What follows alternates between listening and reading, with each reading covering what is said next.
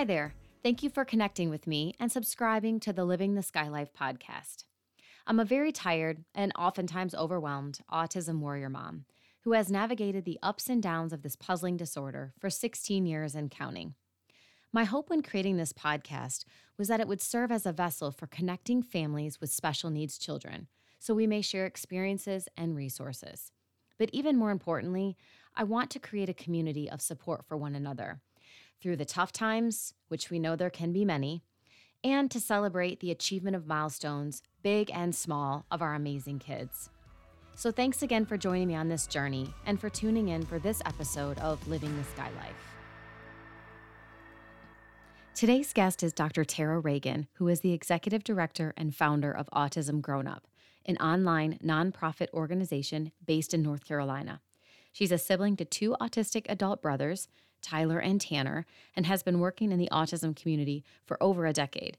Dr. Regan has a background in direct care practice, social work, and special education. She integrates all she's learned across disciplines into writing and speaking about adulthood, the lifespan, and collaborations within the autism community. Please enjoy my conversation with Dr. Tara Regan.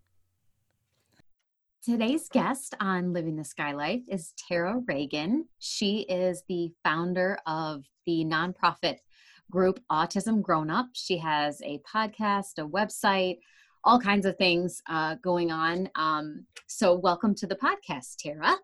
Thanks, Lori. It's so great to be here. Yeah, it's great to connect with you. Um, you know, first and foremost, I, I have listened to your podcast and um, okay. I'm a follower on your Instagram page and I but I hadn't checked out the website. So I went and looked and the very first sentence totally hit home with me um, mm-hmm. about your mission of starting the nonprofit group Autism Grown Up. Um, and to quote that, you know, you said that the mission is to address topics surrounding preparing for and navigating adulthood, which is mm-hmm. something that keeps me up at night, um, worrying about my son Skylar, who's 17, and just kind of mm-hmm. where things look for his future. Um, so I guess let's kind of go back to the beginning and you know how you came to the decision to start Autism Grown Up, the organization, and what it's all about. Sure, I'm happy to. Because um, I definitely came from a similar place of like, what are we going to do next? Um, I'm a sister of two brothers on the spectrum uh, who are now adults. Uh, Tyler is 28 and Tanner is 20 and uh, I was also reaching this point where I, um, so my background is also in autism. I have a master's in social work, did some work at a farm with like um, equine assisted therapy and autism, and uh, my PhD was in special education and high school students on the autism spectrum. And so I was like naturally in that zone with my brothers and then also thinking about this work all the time.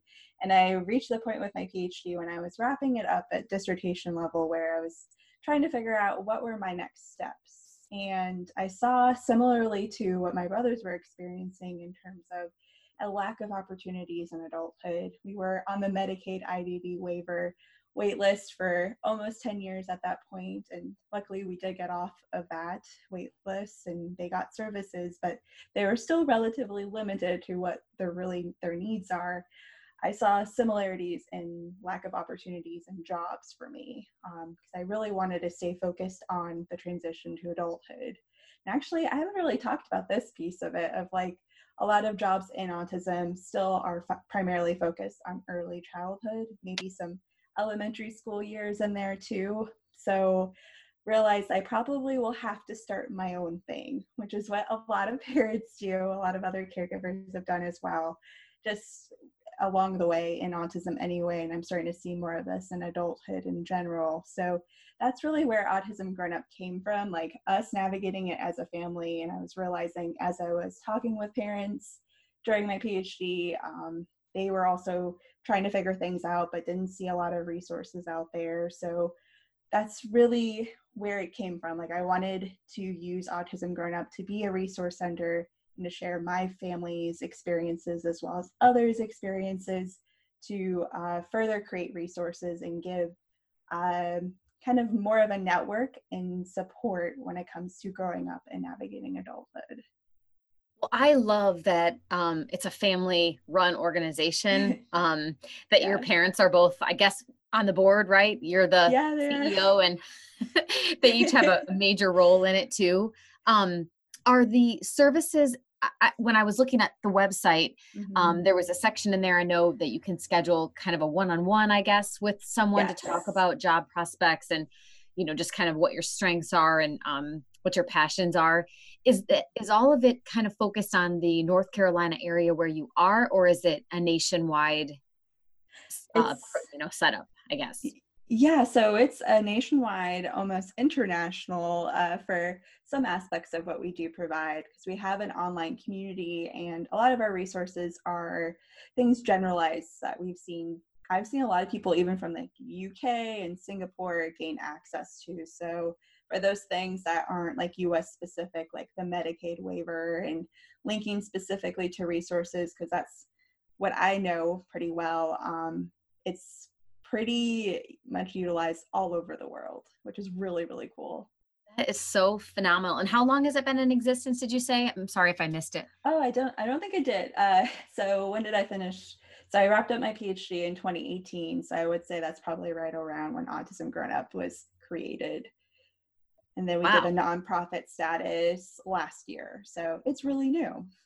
Yeah, but it's really taking off apparently. So what is the process? So um I, I would imagine, is it for more um, higher functioning individuals on the spectrum or what types of services? Is it mainly just job placements and connections in that way? Or is it, you know, um, for you know day programs or something for those that are lower functioning to have something to occupy their time once they're 22 and older when most programs end for them Right. Yeah. So that's a really great question. Um, what we do is kind of we do provide information for everyone all over the spectrum, but we do see kind of you listed a good bit of what we do. We do a lot within our resource center. That's kind of like our main umbrella. So mm-hmm. the resources kind of uh, they focus on life skills primarily in self advocacy and then how to build your support network around you because we found that those are like the main areas uh, focusing on those skills, support networks, and services are really areas that hit everyone all over the spectrum, no matter mm-hmm. their support needs. So we uh, link people to resources and then also share out what we have learned along the way through our podcasts. Um, we do some a community spotlight series on our blog, and then we have the online community um, which we do see mostly self-advocates who need who have lesser less support needs, but we do see a lot of parents. We tend to see a lot of parents who have children with higher support needs. So they are asking about day programming, which I know a lot about. Um, that's really the area that my brothers kind of fall on the spectrum. Um, and so, as in essence, we do serve everyone all over the spectrum with places to individualize as needed. That's wonderful to hear because I mean, I'm sure as you know, and I think as you mentioned, that the amount of resources for parents to go to to look up things like this are very, very sparse. We needed yes. something that kind of compiled everything together on a nationwide basis, like Autism Grown Up that you came up with. So, I mean, huge kudos to you for that. I think, you. um, you know, one of the one of the places I find myself right now with Skylar being 17 and he is very low functioning.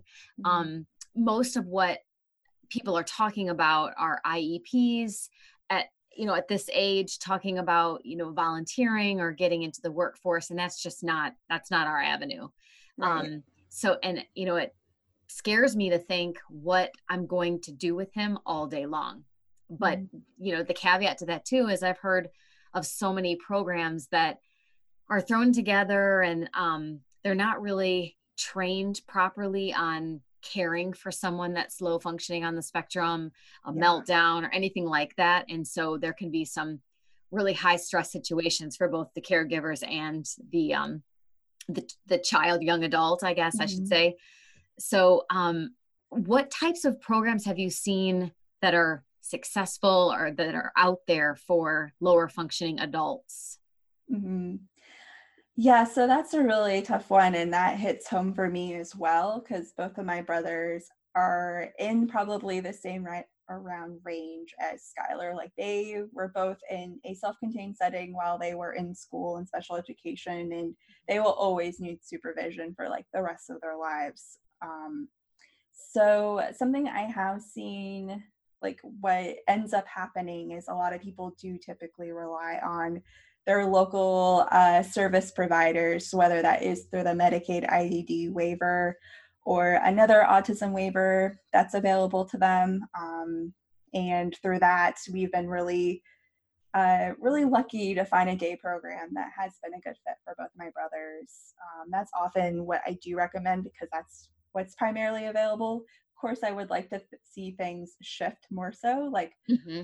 I was talking to um, Kim, uh, I forgot her Kim Albrecht Taylor, I think is her full name, uh, from the Loma podcast. Um, I'm not sure if you've been in touch with her, but she's amazing. She also has a podcast focused on transition to adulthood because she has a teen daughter on the spectrum. And something she posited to me, and I was like, this would be amazing to have. And I think that would be something we would be interested in supporting in the future in whatever way possible is uh, day programming that is individualized to the person that has the goal of getting them out in the community as much as possible to mm-hmm. whatever they're comfortable with um, and linked to uh, either vol- like volunteering services or options, um, ways to connect with peers, uh, and just getting them out of the house is yeah. really the thing that would be the goal here. Um, that's something I would love to see my brothers participate in in the future. Absolutely. I mean, we don't want them isolated, um, but I also don't want to demean his his age and his abilities by just kind of placing him with a respite worker that feels like he's just kind of being, you know, babysat all day mm-hmm. when he's, you know, 25 years old. I I just I don't want that either. Um, I, I don't know what the answer is. I'm just I'm I'm very open to all of the ideas and all of the the programs that are already out there and what people are doing and you know maybe we need mm. to build some some more from the ground I, up. Definitely. I think that's the way to go. And then there are some medicaid service definitions that could be really tweaked and maybe supported through other funding mechanisms whether that is through grants or other organizations um, because something I added, because I do respite with both of my brothers now. I'm like their main staff person right now, especially okay. with their day program closed. Uh, so I run down, I'm about a couple, I'm two hours away from my brothers. So I head down every week and I do respite hours with them.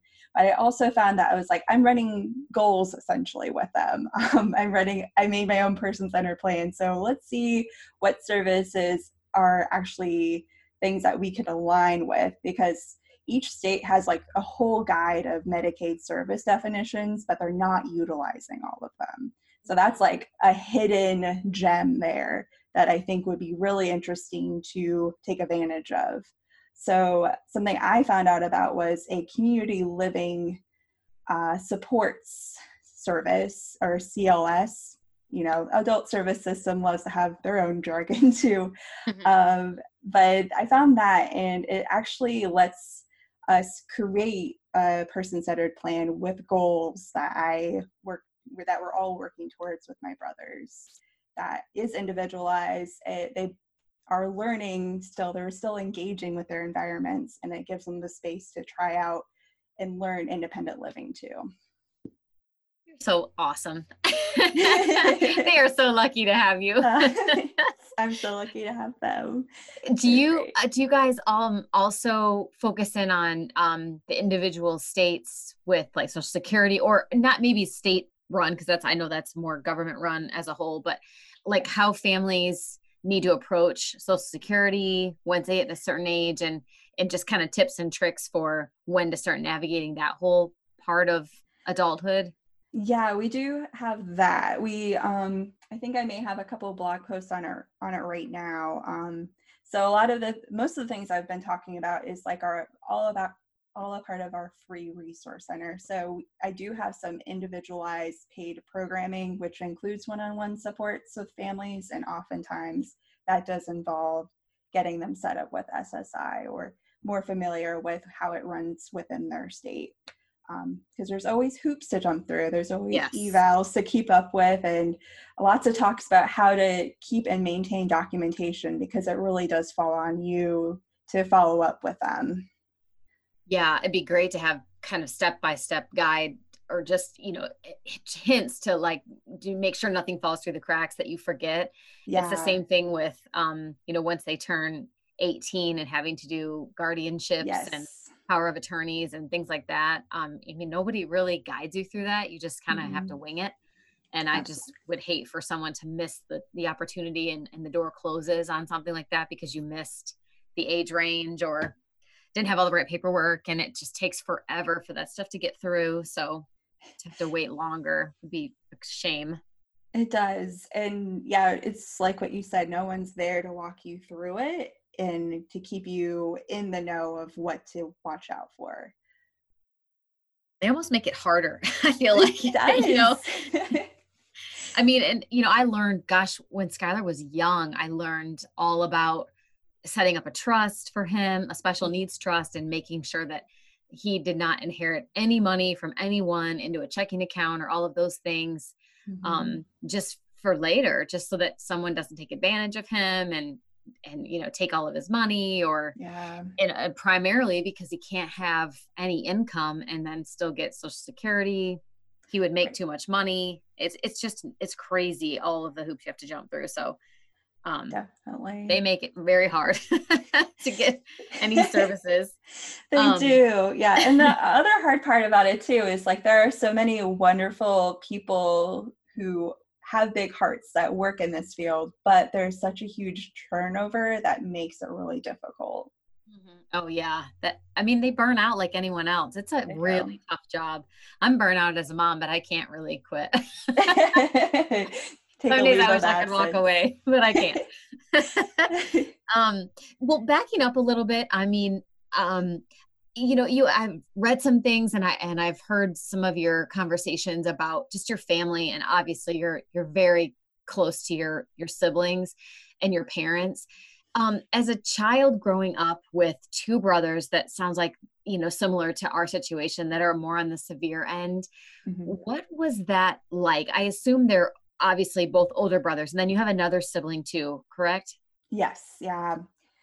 Yeah, so she's in the middle. Um, we're all T names of four kids. Um, and yeah, I'm the oldest, and then it's Tyler, and then there's a few years in between, and then there's Tasha and Tanner. So we're kind of in pairs. Um, and that's a really interesting dynamic of itself of uh, classic sibling relationships too. Like I'm sure yeah. you've, you've seen this too, and I always like to share that. Like that's a reality too. That's like the normalcy part of it.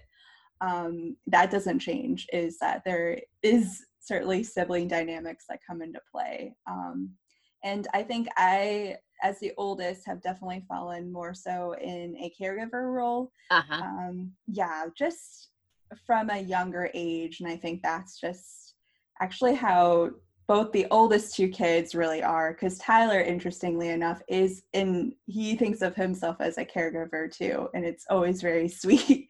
He's always trying to take care of his youngest two siblings as well. Um yeah it's just, he we call him sometimes very lovingly the warden because he keeps tabs on my youngest brother very well. That's funny. Yeah. Is tasha involved in um in autism or in the in the special needs world at all as well?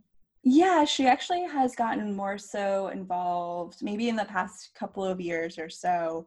Um, she always just generally wanted to find like her own way into things. Um, she ended up working at the same camp I worked at when I first started in autism when I was in college. There's a camp in here in North Carolina called Camp Royall.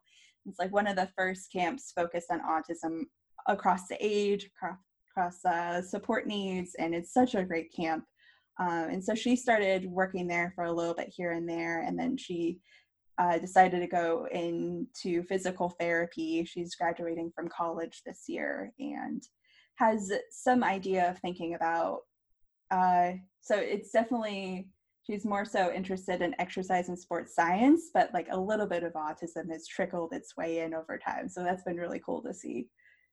Well being that you were the oldest and i'm sure you know very motherly to all of your younger siblings um, have you always known that your passion really was around this you know special needs industry? I guess i hate to say industry but just all of the development of you know children and and just there's so much we don't know. So what right. what drove you to kind of keep this life?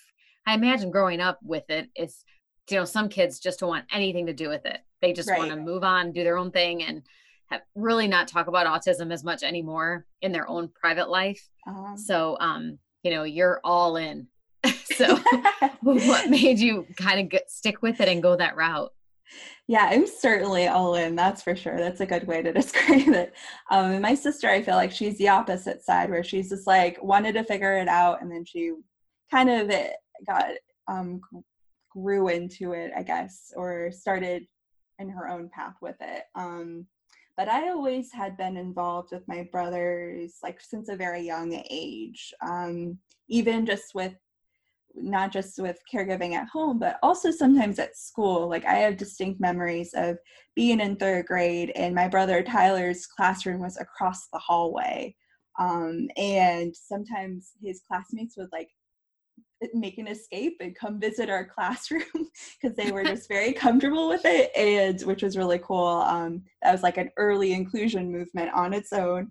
Um, and so i just remember spending a lot of time even since then in special education settings whether that was informally through being a student in the same school um, and kind of being the one to go to whenever there was anything kind of up uh, if Tyler had a meltdown or anything went um, wrong, then they would come grab me from what I was doing in school. Um, and then even with Tanner, as he got older too, uh, I ended up volunteering more so in those settings. So I think I definitely had I was had a a lean towards just figuring out what does the autism field look like. I feel like I've seen it grow over the past 20 or so years. Um, for the longest time, I just thought it was special education and mm-hmm. related services. And I feel like, yeah, like as you said, it is somewhat of an industry now. There are so many people involved in autism, and I feel like I have hopped around to check out what is this field about? What do they do in autism? And kind of find my own way. I think I have because my master's is in social work. I ended up going that route for a little bit. And then uh, with the, my PhD in special education, I spent a lot of time in a lot of interdisciplinary zones and community work, and then now the nonprofit. Um, I feel like I've just been trying to figure out what are the pieces I want to pull from all these other fields and put them together. Well, you're definitely doing that. Um, you know, it's it's crazy because there didn't used to be really any resources. We didn't have much when, um, you know, your brothers and my son were diagnosed. And now there's a lot of resources. I mean, that's the good thing with yeah. podcasts and blogs and websites and even just new therapy ideas and all of that. But with that also comes a little bit more chaos, I feel like, because people are confused now of which way to go. And you know everyone says well you you have to do the diet and you have to do this and you have to do that. And i feel like as a mom if you don't try everything and you're pulled in so many different directions that you don't really know what's worth doing and not doing and spending the money on. And and i think people are still in the mindset that there is a way to cure autism. And mm-hmm. i i i shudder when i when people say that their kids have been recovered from it. I, I just, it's hard. So I think the the goal of my podcast, and I know a lot of others, and and your clearly your mission too is to try to educate people that although they're adults at this point, they didn't grow out of autism. They still need things. They still need our daily support. They still need in some respects, um, you know, a lot of hand holdings because there's a lot of things that they can't independently do.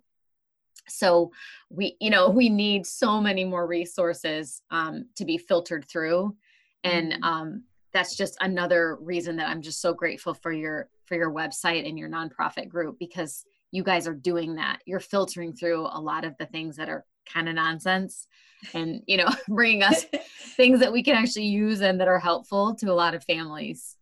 Well, so uh, you know i appreciate you navigating that road for us. Um you know i want to talk just a little bit more too about your parents.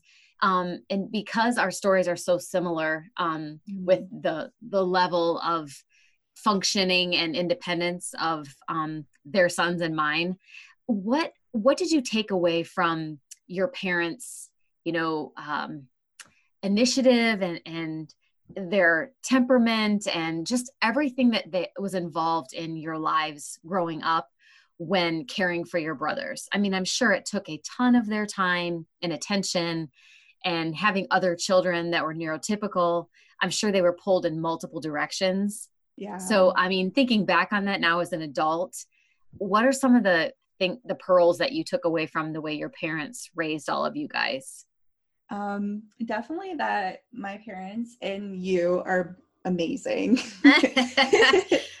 Honestly. Uh, yeah, so my both my parents were in the Air Force. That's actually how they met.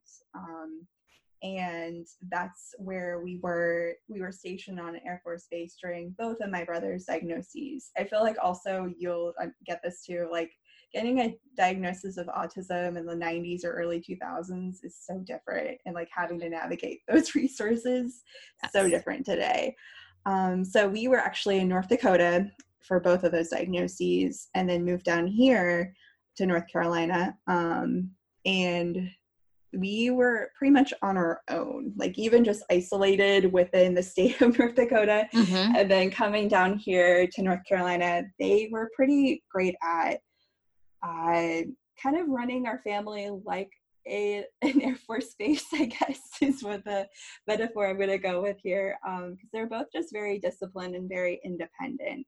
They're very uh, resourceful too, of like, if something is happening, it's figure outable. And they did an amazing job just of like staying calm through really tough situations. I both I think they were both really good at that, especially my mom, because um, very young, when everyone was really young, my dad went away on a couple um, remote trips for it in the Air Force. They call them TDYs, I don't remember what it stands for. Um, for a few months at a time, when everyone when my youngest siblings were like almost one or two years old. So my mom had all four of us kids and ran in a daycare.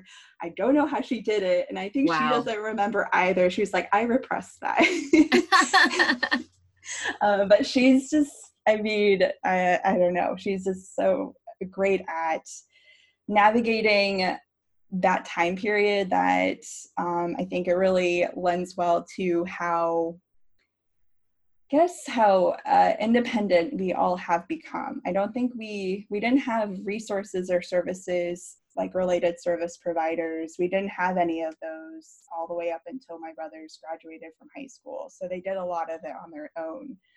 Um, and what I learned from that too was that we didn't have to always do that on our own. And a lot of, we probably would have benefited from some additional support networks so that's something I, I, keep in the back of my mind when i'm working with families of like and adults on the spectrum too of like what are some things like who are some people we can pull in as allies and to build into your inner circle mm-hmm.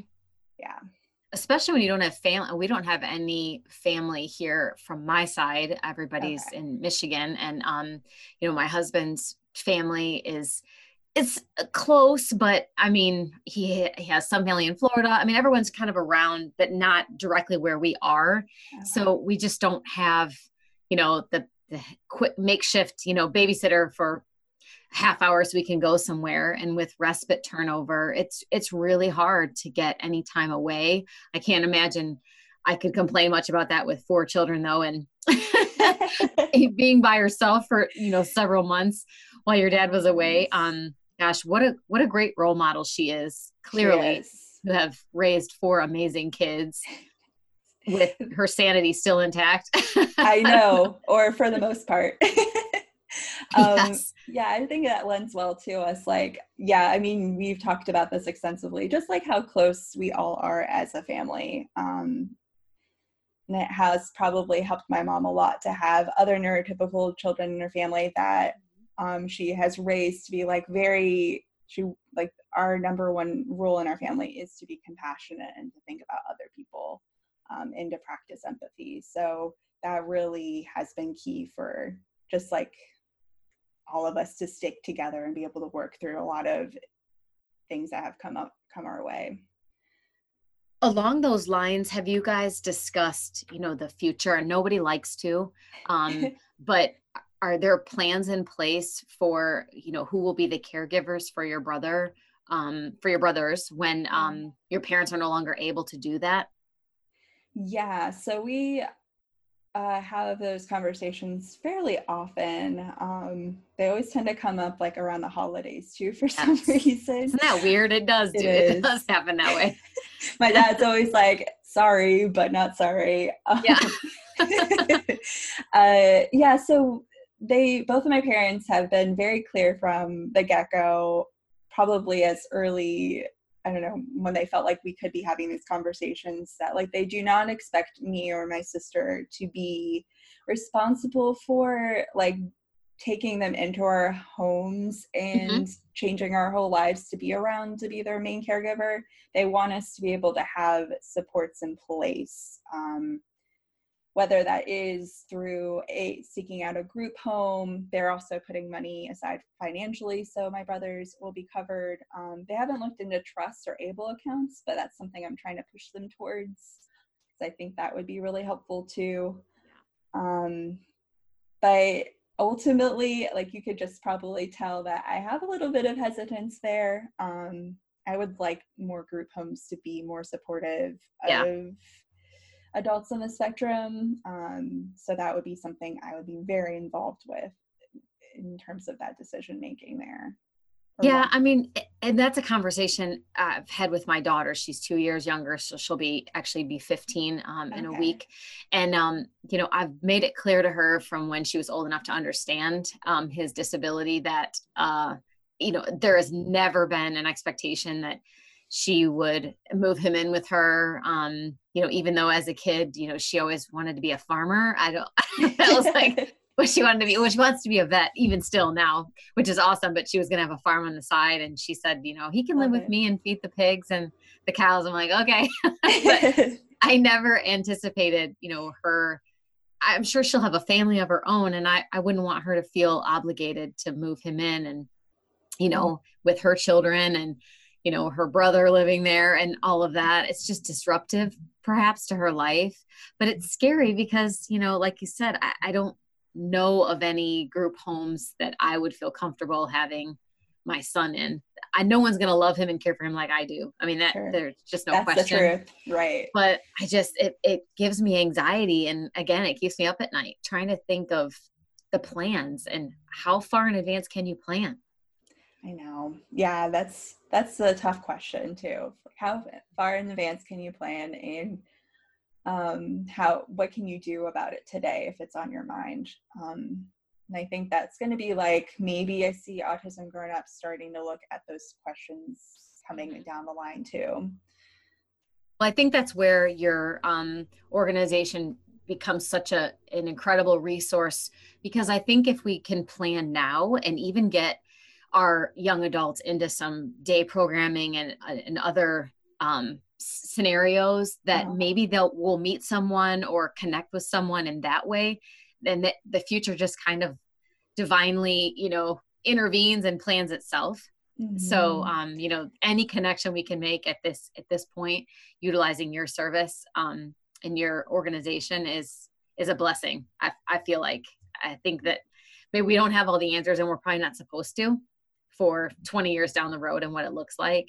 Sure. So, you know, yeah. I just, I'm sorry, go ahead. Oh, sorry, go ahead. I didn't mean to cut you off. Yeah, no, I, I, that's all. I was just gonna, you know, direct everybody. I will definitely link up your um all the ways to connect with you. there are several. yes, many many ways. The, the, Autism Grown Up podcast is is phenomenal for anyone who hasn't oh. downloaded and listened to that. Um, the blog, the website, and all your social media handles. Um, I will link all that up so people oh, can connect you. with you. And yeah, absolutely. And and I'm anxious to kind of get us registered in your in your system and try to figure out what next steps can be for us um, in our area. So yeah, I look forward to it for sure. Yes. Um, and ever since starting this too, I've realized that like I, I definitely am so grateful that there are so many people like you and others I have found on our podcast. There were even people I just found like the, the week before, and I was like, I need to talk to you. Like, um, uh, we had someone from the Autism Housing Network, which is a site I had no idea existed. I've never heard of that. Yeah, it's amazing. Um, I would highly recommend it. I can send that to you too for the show notes if that's something you're interested in looking into. But they have a list of housing communities for adults on the spectrum, and they work with people to create models to cons- to build into their communities and to sustain into adulthood for others too. It's really I'm amazing. So glad to know what's out there. I, I mean, I, I, we need more, so much more of this. I know there are parents out there with older children that um, have had to do all of this navigation on their own and develop all this stuff on their own.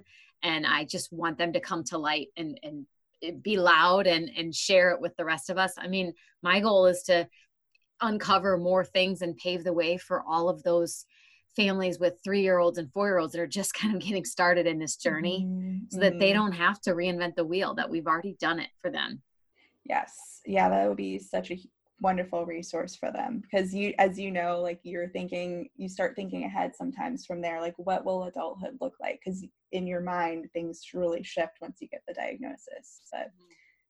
It helps to have people like you and skylar and many other people sharing their story your family yes, that's true. I'd love to meet your mom. I have a oh million questions for her. Not to mention my nephew's in the Air Force Academy, so we would talk yes. about that too. oh yes, definitely. Yeah, I was born there, so was Tyler. Yep, it's a crazy connected world. We're not as far apart as we probably feel like we are. So right, yes, so true.